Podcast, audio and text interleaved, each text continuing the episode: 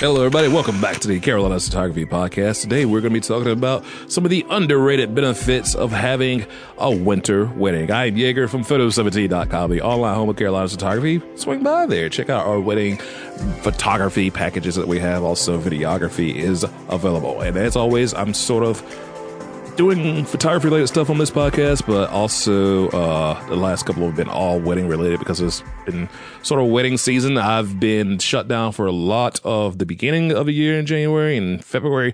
Everything's starting to rev back up. We're getting the jizzes flowing again. So I was like, yeah, let's talk wedding stuff because that's my favorite thing really to shoot right now. So that's my favorite thing to talk about too with all of you right here. Underrated benefits of a winter wedding from an article I saw on Wedding Wire got me thinking about this. Hmm, that's not a bad thing to bring up. Spring's right around the corner, but winter weddings are already being planned for for the end of 2020 going into 2021. Um, I know, I think the average is 12 to 18 months for planning weddings out. So this is always going to be kind of a relevant thing. Even if I did this podcast in the hot heat of July 4th, it will still definitely be very, very relevant. So fall might be one of the more popular seasons, and the winter weddings are on the rise. on the on the rise. Um, first thing, if you and your partner are considering considering a winter wedding, there's a few benefits, such as you can save money on some venues that would discount just to get more people in there, which that just makes all the business sense in the world. And also you can have some more dates open too. I combining two things that this list kind of says it can also go hand in hand. You can save some money. You might be able to get dates at a very popular wedding venue that would be tough to nab otherwise, unless you book super far out in advance or whatever other reason could possibly stop you. If you're in a snowy location like the mountains, you're going to have an amazing bad job. I, as a photographer, videographer, will catch a hard time maybe not overexposing that white snow, but there would be no denying it would be pretty. Like I just get gray hairs on the back of my head and neck and stress my shoulders of thinking about the photographers and the videographers who do amazing work at not overexposing the dress. Couple that with all that snow around, but it will look so good. And pictures, I cannot lie to you about that. Feel free to give me a call about that. I would definitely travel and get my hand at one of those. I've got some techniques and some tools to help. This is where tech actually will help to try to record your wedding video in a snowy, snowy climate. You're going to have something to look forward to now forever. This is great from this list. I thought about this, but they did a way better job putting it into words. The who's the writer on this right here? Lindsay Tigar. Great job on this particular one right here. Seasonal depression is a grim reality for those of us who live in a part of the country where the sun sets around 5 mm-hmm or even a little bit earlier in the cold months. Little sunlight can leave everyone or anyone feeling less settled than usual and have something exciting to look for is a good major booster. I cannot applaud this any harder. Um, luckily, I my birthday is December 17th, so I've got this great thing with December of birthday Christmas, which can be kind of stressful too. This last one was like, oh boy.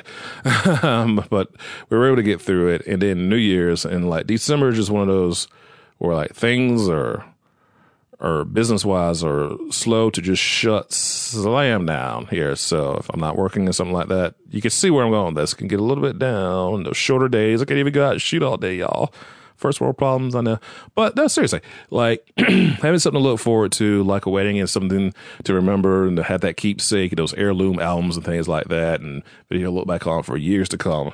That would be amazing, and you can always think about it. And when it's your anniversary, wedding anniversary, that's something else to celebrate too. And I mean, not just in December or, or the end of November, January, February. There's gonna be one more thing to look forward to now and forever. It's a great, great topic to put on there. Next topic, you can get yes, more yeses to your RSVPs. People should theoretically have a little bit more free time if you do this not quite. I don't know.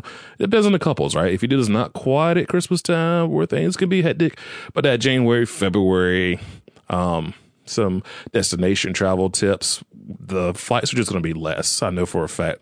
Sister went to Greece last year around February before the season really kicked off, and way cheaper, way more affordable.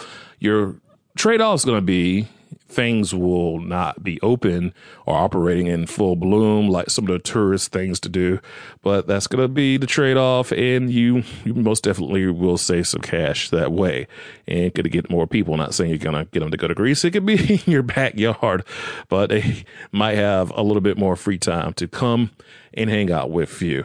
And the last one, the menu selection could be a little bit different. What I mean by that, some things could be, I mean, you can sort of eat a lot of stuff year round. Some things it just fits to be a little bit more seasonal, a little bit more of the comfort foods, the root vegetables, hot beverage stations, and those soups and stews, the barbecue, which of course in the Carolinas we do do our barbecue all year round, but you can maybe get a little bit extra heaping of that barbecue and your blood pressure can handle it a little bit better in the wintertime. And that's also a fantastic point to point out, whether it's going to be inside and heat it, or maybe you get a uh, with a cool, comfortable kind of day.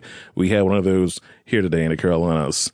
It'll be great to have that nice comfort food. I'm thinking chicken, macaroni, bacon combos. One of those that I've rigged up. That's one of my favorite home recipes. But I am so off topic right now. But those are some of the underrated benefits of a winter wedding.